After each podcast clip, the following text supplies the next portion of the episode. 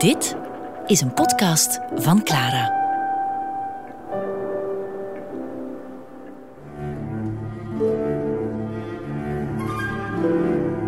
Leven en lijden van Godfried Bomans. Met Padone.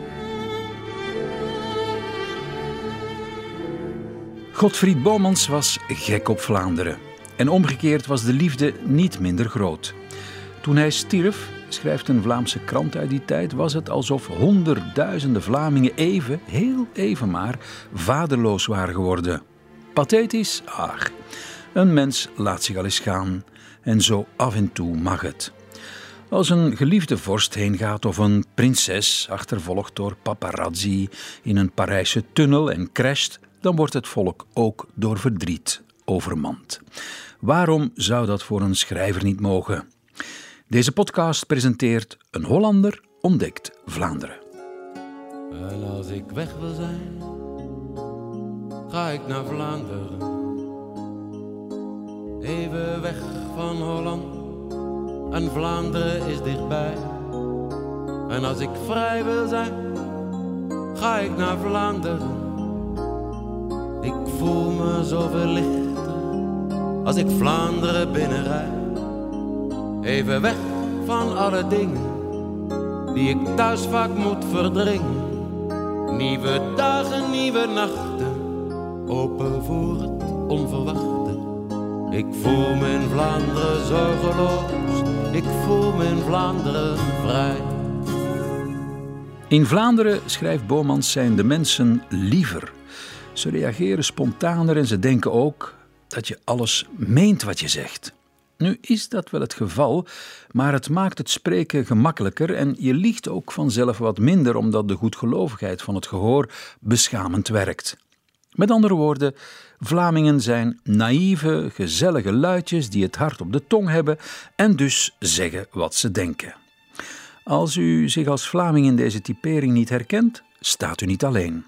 Bomans, dat is bekend, durfde graag romantiseren en bovendien is het maar de vraag of hij überhaupt een woord meende van deze dubieuze lofzang op zijn zuiderburen. Maar dat hij graag naar Vlaanderen kwam, staat als een paal boven water. Daar zocht hij intimi op, mannen en vrouwen, die hij thuis soms noden missen moest. In Een Hollander ontdekt Vlaanderen, een tv-serie over zijn geliefde Vlaanderen, liet hij zich ongegeneerd gaan. Hij stond erop om te zeggen dat hij bij al zijn gastheren hartelijk ontvangen was. Bij menig hunner heb ik de borden leeggegeten en kon ik een uurtje slapen. Dat ging allemaal. Aldus Bomans. In deze aflevering eh, van eh, deze podcast hoort u Mark IJskens, Louis Ferron, Lea Timmermans, Angèle Manteau, Jeroen Brouwers, Ronald Soetaert, Jaap Kruithof, Guy Mortier, Gaston Durné, Gert Delay en Godfried Bomans zelf natuurlijk. Een Vlaamse ziel in een Hollands karkas. Een Hollander ontdekt Vlaanderen. Om dit te ondernemen ga ik nu de Moerdijkbrug over. Aan de overkant ligt het Nederlandse Noord-Brabant. Het is net of het hier al warmer wordt. Als kind vroeg ik al op school waarom heet die provincie Noord-Brabant? Ik herinner me ook dat er geen antwoord kwam. Het antwoord is omdat er ook een Zuid-Brabant bestaat. Niemand bij ons was zich daarvan bewust. Zelfs nu weten dat nog maar weinige Noord-Nederlanders. En nochtans, in dit antwoord ligt de tragiek van België besloten. Een verscheurd land, bewoond door een verdeeld volk. De helft daarvan zijn onze broers. We hebben eenmaal onder hetzelfde dak gewoond. Daarna ging ieder zijn eigen weg. De weg van de Vlamingen is een moeilijke geweest en liep vlak langs de afgrond van de vernietiging. Een Hollander gaat ze nu bezoeken met de ernst en de liefde waarmee men een oudere broer hoopt terug te zien. Want hij is ouder dan wij. Wij zijn jonger. We kunnen van hem leren. Ik denk dat eh, vooral in die tijd eh, Vlaanderen een zekere fascinatie uitoefende op vele Nederlanders. Die zich toch wel wat opgesloten vonden boven de Moerdijk in een samenleving die toen erg egalitair werd uitgebouwd. Ze woonden allemaal ongeveer in dezelfde huisjes, op kleine perceeltjes. Ze verdienden allemaal ongeveer hetzelfde. Ze reden op dezelfde fietsen, door dezelfde straten. Een beetje streng, zeer nijverig. Maar het zuiden, de zuidelijke Nederlanden of Vlaanderen, dat was een heel andere toestand. Dat waren katholieken. Die dronken veel bier. Die hielden grote drinkgelagen en, ik ga niet zeggen braspartijen, maar die waren Bruggeliaans. Die waren Bourgondisch, zoals de Nederlanders dat zeggen. Die dronken wijn. Ja, die zondigden veel, maar kregen daarvoor vergiffenis. Van hun bichtvaders, die ook af en toe een stevige pint uitdronken. Ja, dat was een hele andere toestand. En Bomans wou dat van dichtbij eens komen uitpuzzelen. Het is natuurlijk toch een periode geweest en die is absoluut voorbij. Dat zou Bomans ook verdroten hebben, denk ik. Uh, dat Vlaanderen ten opzichte van Nederland in allerlei opzichten toch nog de indruk wekte van dat, dat is een gebiedje dat leeft nog helemaal in de vijftiger jaren. Daar is alles nog gezellig. Hè? Daar gaan de kindertjes nog braaf naar de kerk. En uh, daar heb je nog grote gezinnetjes. En daar is de pastoor nog de baas. Ik, ik denk dat hij een beetje die indruk van Vlaanderen heeft gehad. En dat dat nou juist datgene is wat hem erin aantrok. Wat hij in Nederland uh, kwijt was, wat er in Nederland verdwenen was. Ik denk dat hij hoopte dat hij dat in Vlaanderen nog kon aantreffen. Een, een, de palitersfeer, zeg maar. Hè? De, weet je, het Stijn Streuvelsachtige, het Felix Timmermansachtige. Dat dat hem zal hebben aangesproken. Paliter was een soort icoon geworden van de levenslust. Ook al konden de Nederlanders dat Vlaams van Timmermans nauwelijks lezen,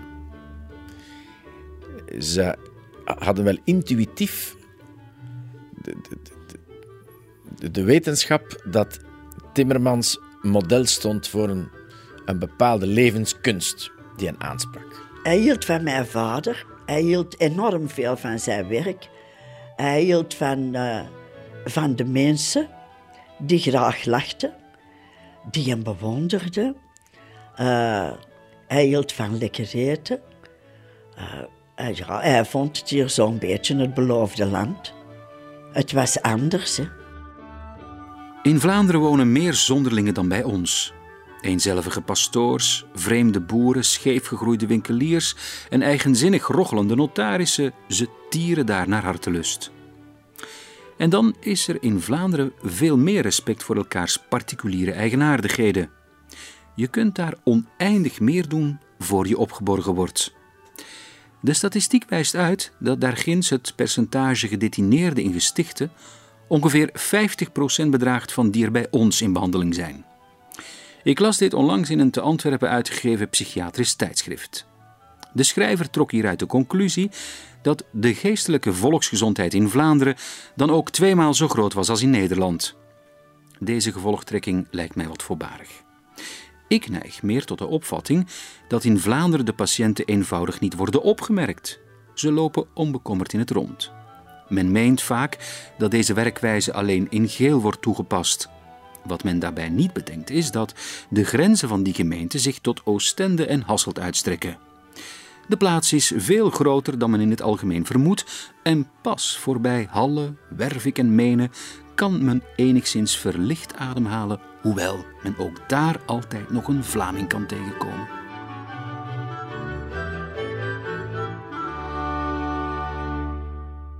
Hij vond in Vlaanderen veel meer dan in Holland. Ik zou zeggen, the milk of human kindness. Dat vind je in Holland niet. Daar is iedereen hard en voor de raap zegt wat hij denkt. Hier, men verdoezelt alles. En het is ook daarom dat de Vlamingen in mijn ogen veel te weinig naar Holland gaan. Ze kunnen niet tegen de, die zakelijke hardheid. Hier is de behoefte wederzijds aan wat ik noem een milk of human kindness. Hij vond in, in, in ons volk iets dat ze in het noorden niet hadden. Maar hij kon juist zeggen wat. Zo een zekere gemoedelijkheid en een zich laten gaan. En, uh, en, en iets, iets positiefs. Maar als wij nu iets mooi vinden, dan zeggen we, god, dat is schoon. Of, oh ja, dat is mooi, hè. Maar een Hollander zegt, nou, het is lang niet zo lelijk. Dat is iets anders. Of als wij iets gelezen hebben, we vinden het schoon. En oh, dat vinden we goed. Hm, het is nog niet slecht, zegt een Hollander. En uh, dat direct uh, spontane van de Vlaming, daar hield hij van. Bent u niet te veel gekomen met het uh, vooroordeel van het gezellige, uh, warme Vlaanderen terug te vinden? Ah, ja. ja, dat is wat wij Nederlanders hebben. Het leutige Vlamingen. Um, dat heb je wel, ja. Maar zo'n legende ontstaat natuurlijk nooit zonder dat er reden toe is. Er is nooit een legende zonder wortels in de realiteit. Maar Vlaanderen is natuurlijk meer. U, u komt ook bij ons met het idee van klompen en broeken en zo. Elk land heeft een leugen opgeplakt. Maar um, daar heb ik me vrij snel van ontdaan. En uh, ach, ik was er ook wel daarvoor van af. Kijk, als Vlaanderen alleen maar leuter is, dan zou ik er niet naartoe gegaan zijn. Vlaanderen in de, in de jaren van Bomans was nog het Vlaanderen. Was nog het katholieke Vlaanderen, zoals Bomans het katholieke Holland nog heeft gekend. In, in Vlaanderen is de, is de pastoor pas, uh, zeg maar, eergisteren uit zijn toog gestapt en durfde in een gewoon burgerklofje over straat te lopen. In de jaren van Bomans bestonden de kloosters nog, gingen de mensen nog naar de kerk had dat katholieke geloof die gezellige decors en entourages nog die Bomans heeft gekend. De, de, de barok van de kerken die nog niet was afgebroken. Het altaar dat nog niet met het gezicht naar het volk was gekeerd. Dat, dat uh, charmeerde Bomans en dat wou hij terugvinden. Hij zocht in Vlaanderen de geborgenheid van het katholicisme uit zijn eigen jonge jaren. Boven de Moerdijk was Nederland uh, protestants. Uh Calvinistisch, eh, streng.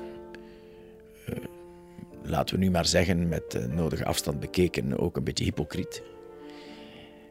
En hij wentelde zich als katholiek in wat men toen noemde de Roomse blijheid. En er ging een grote blijheid van hem uit. Dus de Roomse blijheid betekende toen, ja, de katholieken zijn zondaars maar ze kunnen hun zonde bichten. En ze krijgen daarvoor vergeving en vergiffenis. En dan gaat het leven voort en ze weten op voorhand dat ze opnieuw zullen zondigen. Maar wij weten dat uh, voor elke zondaar er begrip is uh, bij de Goede Vader. En dus, ja, uh, dat was een, een sfeer van spontaneïteit eigenlijk, die in het zuiden veel groter was dan in het noorden. En ja, dat maakte hem eigenlijk tot een heel bijzondere Nederlander. Een bijna halve Vlaming.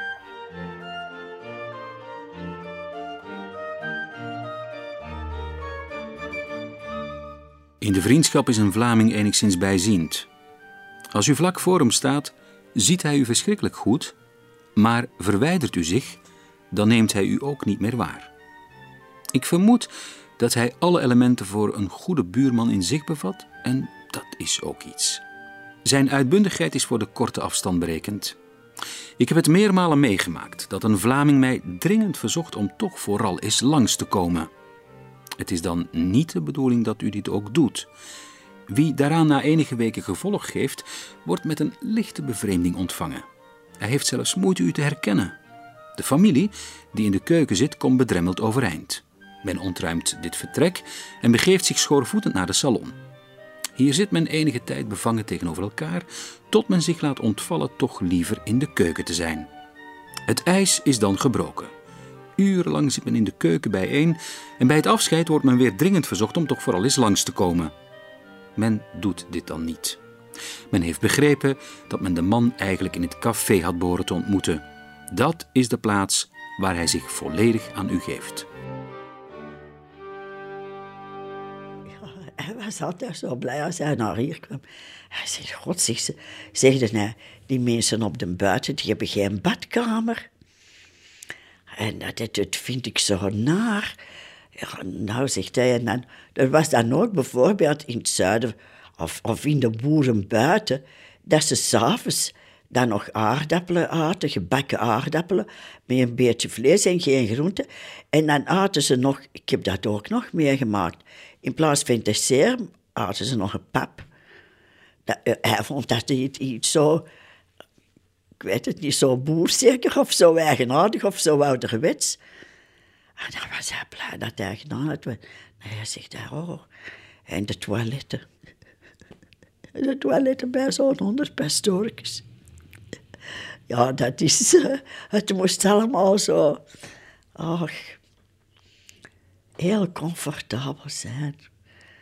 Eh, Nee, hij zou dat hier niet gewoon geraakt zijn. Nee. Nee, hij, kwam naar hier omdat hij Vlaanderen bewonderde en omdat hij bewonderd werd. Ieder Vlaams steentje blijft rond. Bij gebrek aan erosie. Wij zijn allemaal geslepen, kantig geworden. Door onderlinge wrijving. En dat is hier niet zo. Er is hier een grote welwillendheid. Een grote bereidheid tot bewonderen. Er is ook een neiging om literaire windjes op te blazen tot orkanen. En die man die dat windje daar gelaten heeft, is al gauw geneigd zich een optelsom van Goethe en Shakespeare te achter, terwijl hij in werkelijkheid een dorpskapelaan is met een klein bundeltje gedichten. En die eh wierook die hier is, die vind ik wel verkwikkend om even in te vertoeven. Maar ik geloof dat ik, als ik hier lang zou blijven, dat dit mijn zelfkritiek zou verzwakken. In Vlaanderen haalde Bomans zijn hart en andere vitale organen op aan het zoetsappige taaltje, de Bourgondische keuken, het voetbal, Belgische politici en de meisjes. De Vlaamse primitief van Eyck heeft die meisjes op zijn schilderijen niet verzonnen, zo meende Bomans. Ze waren om hem heen. Ze zijn er nog. Als er in Brugge een kerk uitgaat, ziet u die heilige beelden soms naar buiten komen, alsof ze regelrecht van hun consoles binnenin zijn afgedaald. Niet veel natuurlijk, af en toe, hier en daar, als plotselinge klaprozen tussen het gewone koren. Die stille ogen onder de hoge, kuisse voorhoofden, de in zichzelf gekeerde glimlach, de blijde en blanke vergenoegdheid om een geheim dat niemand weet en vermoedelijk ook niet bestaat, dat is Vlaanderen op zijn best. Ja, een kneuterboekje is er. De- Die hele Hollander ontdekt helemaal geen enkel facet van Vlaanderen. Zoals Vlaanderen was, zo was het al eeuwen. En eh Bomans heeft daar, heeft daar helemaal niks ontdekt. Of was, was ook helemaal niet uit om iets te ontdekken. Bomans wilde herontdekken. Bomans wilde eh, zijn jeugdsentimenten terugvinden in Vlaanderen. Waar hij, waar hij in geslaagd is trouwens. En meer was dat niet.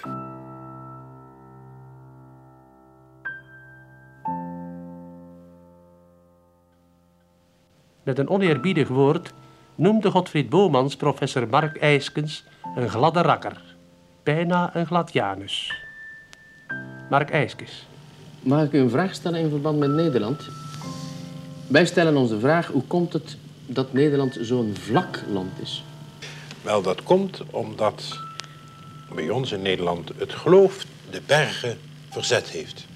Het is oorspronkelijk zeer heuvelachtig geweest, maar wij zijn zo religieus gezind, is allemaal verdwenen. Ik vind dat de Vlaming joyeuzer gelooft. En losser. En eigenlijk in zekere zin dieper. Wij beleiden die dingen allemaal wel met het hoofd. Maar als ik hier die processies zie, en die die beelden, die omgangen... dat kun je dan primitief noemen, maar dat vind ik eh, een leuke vorm van geloof. Jullie zijn theologen en wij zijn zowat religieuze epicuristen. Dat is een mooi woord. Zou het zo zijn? Dat is een mooi woord, ja. Dat is prachtig. Ik heb uh, eens een heel lang gesprek gehad met Bomans naar aanleiding van een interview. Dat is opgenomen in zijn boek Een Hollander ontdekt Vlaanderen. En Bomans had het toen zeer druk. En uh, mijn vader moet dat vernomen hebben. Mijn vader was toen eerste minister. En die afspraak met Bomans en mijzelf heeft plaatsgevonden in de residentie van de premier. En ik herinner mij dat uh, Bomans daartoe kwam in een van die salons. En dat mijn vader even is uh, neergestreken, of uit een of andere vergadering gekomen, om Bomans even te groeten. En dan heb ik met Bomans daar een zeer langdurig gesprek gehad over Vlaanderen, over de universiteit, over uh, ja, wat ik dacht van Nederland, uh, over hoe ik mijn eigen toekomst zag. En uh, ja, wat hij over mij in dat boek geschreven heeft, was, vond ik nogal uh, geflatteerd. Maar het opmerkelijke is dat hij daarin een aantal voorspellingen gedaan heeft die nogal helderziend waren. Dus hij zei, ja, die, die, die jonge ijskes die moeten we in de gaten houden, want uh, dat is een vlotte rakker. En uh, die is misschien wel geschikt voor de politiek en die, weet van klimmen. En uh, ja, die, daar horen we nog wel wat van later. Hm? Maar dat was, dat was uitermate sympathiek en, en gemoedelijk hoor. Ik heb daar de beste herinnering aan bewaard trouwens. Ik herinner me dat die in Gent binnenkwam. Dus hij kwam voor mij. En hij kwam dat uh, seminarie binnen, want dat, dat onderhoud had daar plaats. Uh, was het toch wel een beetje zo van... Kijk eens, hier komt meneer Bomans binnen. Dag meneer Kruithof. Uh, u begrijpt wel, als de heer Bomans ergens binnenkomt, dat het bijzonder gewichtig is. Die sfeer had het wel. Nu was ik wel een beetje weer barstig, uh, op mijn manier weer pretentieus, dat ik dacht, ja, in de universiteit, de heer Bomans dat is eigenlijk een vlieg of een worm. Uh, want in de universitaire middens is de heer Bomans natuurlijk helemaal geen indrukwekkende figuur. Dus, maar heb ik hem niet laten blijken. Maar hij had wel zoiets van: hier is de heer Bomans. Uh, iedereen begrijpt wel dat het nu heel, heel belangrijk wordt. Kan het zijn dat de ouders hier hun kinderen beschouwen als hun bezit? In die zin dat die, die kinderen niet anders zijn dan enige mate uitvoerders van hun wil en ook van hun levensbeschouwing. Ja, zeker waar. Ik heb eens een tijdje geleden dus... Ik geloof ook op de televisie is gezegd dat uh, de kinderen niet het eigendom zijn van de ouders. En daar waren toch een hele hoop ouders die bijzonder boos waren dat ik dat gezegd had. Ik, het lijkt me evident dat kinderen niet het eigendom van de ouders zijn. Maar uh, die gedachte leeft hier heel sterk. Je ouders hebben het recht te bepalen wat je doet soms zelfs bepalen ze welk beroep dat je kiest. Ze zitten na te kijken hoeveel je studeert. Ze kijken soms zelfs na zonder er iets van te kennen bij studenten uh, op welke manier dat ze studeren. Ze zitten wereldbeschouwelijk, oefenen ze een zeer zware druk uit. Je moet natuurlijk dezelfde wereldbeschouwing hebben, dezelfde godsdienst als je ouders. Als je dat niet doet, ben je een onbehoorlijk man. De ouders begrijpen de kinderen niet meer. Wat begrijpen ze niet? De, de drang naar vrijheid begrijpen ze dikwijls niet. Wat hij wou, en dat is wel sympathiek, dat hij zei... Kijk, uh, ik heb die mensen in Vlaanderen niet uitgekozen voor dat interview, voor, voor dat boek. En uh, ik dacht, ja, dat zijn allemaal ja-knikkers. En ik zou toch ook eens een nee-knikker willen hebben. En uh, dat vond ik ook, als dat waar is dat hij dat wou, dan vond ik dat verstandig. Het gaat niet over mijn persoon, maar je moet ook de rebellen, de opponenten, die moet je ook aan het woord laten. En dat had hij dus wel door.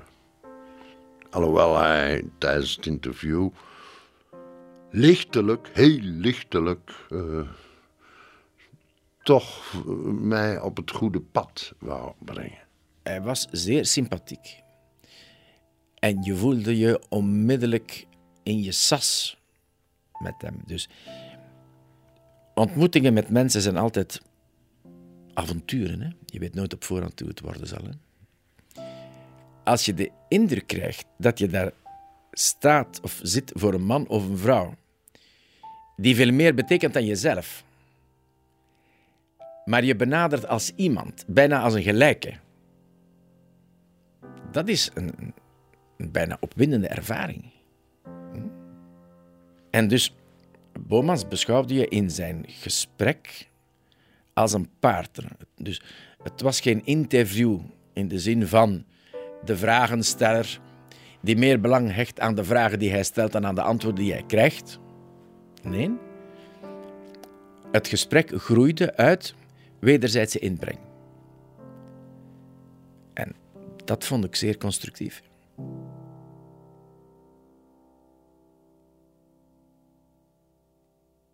Ik denk dat uh, Bomans in Vlaanderen zijn fans had, zoals bij de opkomst van de rock and roll die rock and roll ook fans had. Er waren groepjes, dat was zeker niet algemeen. Er waren mensen die hem ontdekt hadden en die dat met heel veel vuur uitdroegen.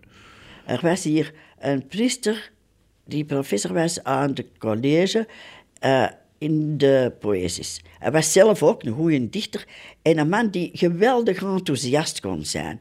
Maar heel, heel, heel erg enthousiast. En je mocht daar niks tegen zeggen of die man viel in een put. En nu ja, dat, ja, Godfried was hier toen nog niet zo gekend. En hij had Delft van Oostende warm gemaakt. Zijn leerlingen, oud-leerlingen, vaders en moeders van leerlingen, om naar een lezing van Bomans te komen. De eerste hier, een van de eerste in West-Vlaanderen. En uh, altijd, ik had dat verteld, ja, die vond dat zo plezant, zo plezant dat hij zo enthousiast was. En hij komt hier, ik had hem uitgenodigd voor eten samen met die meneer. En uh, hij zegt, hij was de eerste, hij zegt, nou, zegt hij, je moet mij iets beloven, je moet mij iets. Ik zeg, ja, maar wat? Ja, je moet mij beloven dat je aan die man zegt dat ik niet kan komen, maar dat de tweelingbroer van Bomans komt. Ik zeg, maar nee, dat gaat toch niet, wat gaat die mens toch denken, dat is. Enfin, ik moest het beloven en dat was niet anders aan te doen. God zegt, Loep, mijn man, zeg het dan maar. Dus ik zeg dat tegen meneer Verhellen. Dat was die man die dat ingericht had. Maar dat was ook een hele grote humorist. En uh, die man die werd bleek. Hij kon niet meer eten. Hij zegt, hij komt niet, maar hij zegt, ik heb alle voorstenden op de stelte gezet. Hij zegt, heel die zaal is uitverkocht, nou komt hij niet. Ik zeg, ja, maar wacht nu maar. Wat, Nou, de lange duur, als Bomans hier dan toch al was, ik zeg, Bo, moet het zeggen of ik zeg het, hè. Ik zeg, want die mens is er niet goed van. Ja, die wist niet over wat dat we hadden. Ik zeg, luister, ik zeg, het is wel Godfried Boom zo, het is niet zijn tweelingsbroer. Ja, nu geloofde hij dat niet meer. Hij zegt, je zegt dat om mij te troosten. Ik zeg, nee, echt waar. Ik zeg, maar ik heb het moeten beloven van het niet te zeggen, maar ik zeg het toch tegen u. Hij zegt er nu veel niet meer, geen een van twee. We gaan naar die zaal. Dan heeft die meneer Verhellen die Godfried Bomans van buiten kende en al zijn werk, die heeft dan een inleiding gegeven van drie kwartier. Met al zijn goede stoten erin, met al de humor erin die Godfried ooit had kunnen verzinnen. De mensen hebben gebruld van het lachen. En als dat dan na drie kwartier eindelijk ophield, Bomans kreeg bijna de tranen in zijn ogen.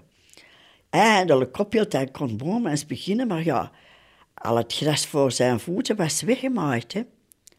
Maar dan was hem daar nou wel heel kwaad hoor. Hij is dan nog meer naar hier gekomen met mensen van het bestuur die ik hier had uitgenodigd voor een snackje of zo. Uh, hij zegt amper goeiedag aan die mensen. En hij ging aan de piano zitten piano spelen. En ja, recht uitgezegd, dat moet ik recht uit zeggen. Hij schreide toch, hij weende toch. Van kwaadheid. Hij zegt, ik kom nooit meer in Oostende een lezing geven.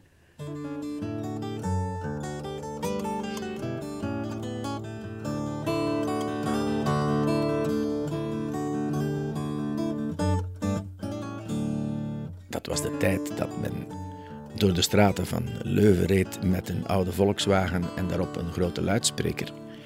En dat de studenten werden opgetrommeld voor een of andere belangrijke spreekbeurt. Hè.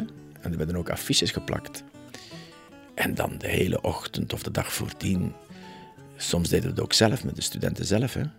Het waren altijd, altijd studenten, maar ik heb het zelf ook nog een paar keer gedaan. Dan reden we door de straten van Leuven en spraken wij in die micro. En dat werd dus aangekondigd vanavond te acht uur in de grote aula. Grote toespraak van Godfried Bomans, de welbekende Nederlandse schrijver, over is Vlaanderen Nederland of wordt Nederland Vlaanderen? Vraagteken, zoiets hè. En eh, het succes was dan zeker verzekerd, ja. Gewoon honderden en honderden studenten op af. Wat ik graag zou beklemtonen is hè, dat hij toch eh, ook in die periode die ik zeg de jaren 50, begin jaren 60, eh, toch ook nogal meeleefde op zijn manier en van op, van op enige afstand met wat dat er hier in het Vlaamse land gebeurde. En dat hij er zich van bewust was dat, hij, dat zijn werk ook invloed had op de jonge Vlamingen die bezig waren hun taal beter te ontdekken, die bezig waren goed te leren schrijven, die een ander wereldbeeld aan het kweken waren, dat dat daar een rol in speelde. En ik denk dat hij dat graag had. Die jonge mensen waren toch erg bezig met, uh, in Vlaanderen met de solidariteit met Nederland en het belang van een gemeenschappelijke Nederlandse cultuur. En dan zei hele gevatte dingen over de verdediging van het Nederlandse erfgoed. Over de noodzaak om de taalgrens uit te wissen tussen Noord en Zuid. Wanneer wij over de taalgrens spreken, denken we altijd aan de taalgrens tussen uh, zeg maar uh, Nederlandstalig België en Franstalig België. Maar toen was er, en helaas vandaag is er nog steeds, een taalgrens tussen Noord en Zuid. Ik heb persoonlijk een grote genegenheid voor Vlaanderen. Dat zeg ik u niet om u een genoegen te doen, want ik zou het omgekeerde ook eerlijk vertellen. Maar mijn genegenheid voor Vlaanderen wortelt in het besef dat daar in dat land de voorhoede ligt, de avant-garde van onze taal. U merkt, ik gebruik het woord avant-garde, een Frans woord, en dat doen wij veel onbekommerder dan u. Onze taal is ook veel meer besmet door Franse, Engelse en Duitse uitdrukkingen. Maar de Vlaming is voorzichtig. En hij behoedt de schat van de taal met een veel grotere zorg dan wij. En ik dacht terecht. Want het gevaar voor infectie door Frans is bij u oneindig veel groter dan bij ons.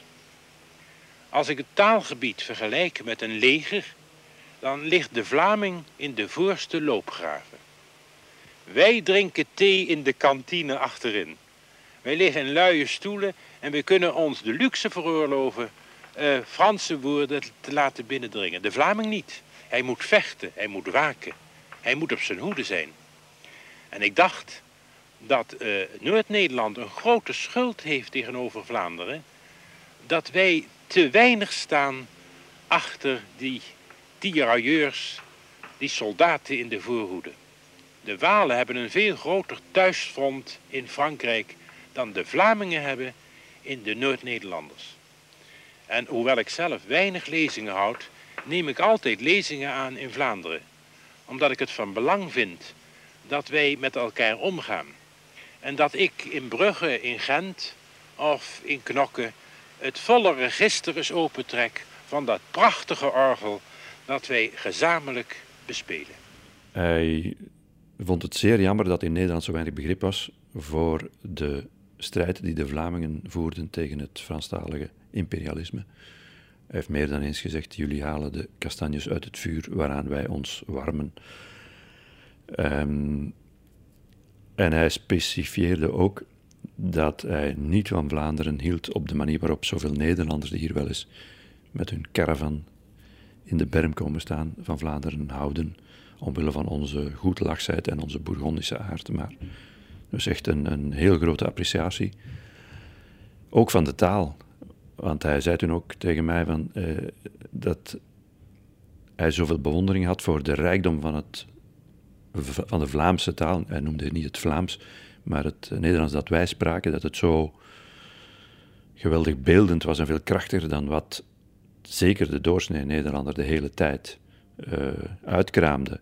Hij zei dan bijvoorbeeld: uh, als, uh, als je het met een Nederlander hebt over de Beatles, dan zegt hij: Nou, vind ik fijn. En, en Beethoven: Nou, vind ik ook fijn. Dus u vindt ze allebei fijn? Ja, fijn, fijn. En dan denken ze dat ze iets diep, dieps en, en zinnigs gezegd hebben, maar het is zo arm. Zei. Maar hij hoorde dan hier in Vlaanderen uitdrukkingen waar hij dan eerst van schrok en dan nadien vond hij dat dan toch wel heel plezant. Ja, bijvoorbeeld hier zeggen ze, hij draait zo zot als een achterdeur. Ja, dat vond hij geen, manier van doen of van zeggen. Nadien moest hij er dan mee lachen, omdat een achterdeur... Ja, ik moest, ik moest het hem, hem uitleggen. Een Hollander is ook onmiddellijk vertederd als hij een Vlaming hoort praten. Dat een Vlaming dit niet beseft, heb ik dikwijls gemerkt. Hij ziet er bijvoorbeeld tegen op om bij ons een voordracht te houden. Hij realiseert zich helemaal niet dat, zodra hij zijn mond open doet, de zaal eenvoudig aan zijn voeten ligt. En dit onafhankelijk van wat hij zegt. Klaas en Timmermans trokken hier volle concertzalen. En dit was niet alleen om de partituur, maar ook om de manier waarop ze speelden. De mensen keken elkaar eens aan en glimlachten. Ze vernamen eindelijk het woord van de dominee uit de mond van een onschuldig kind. Enig was het.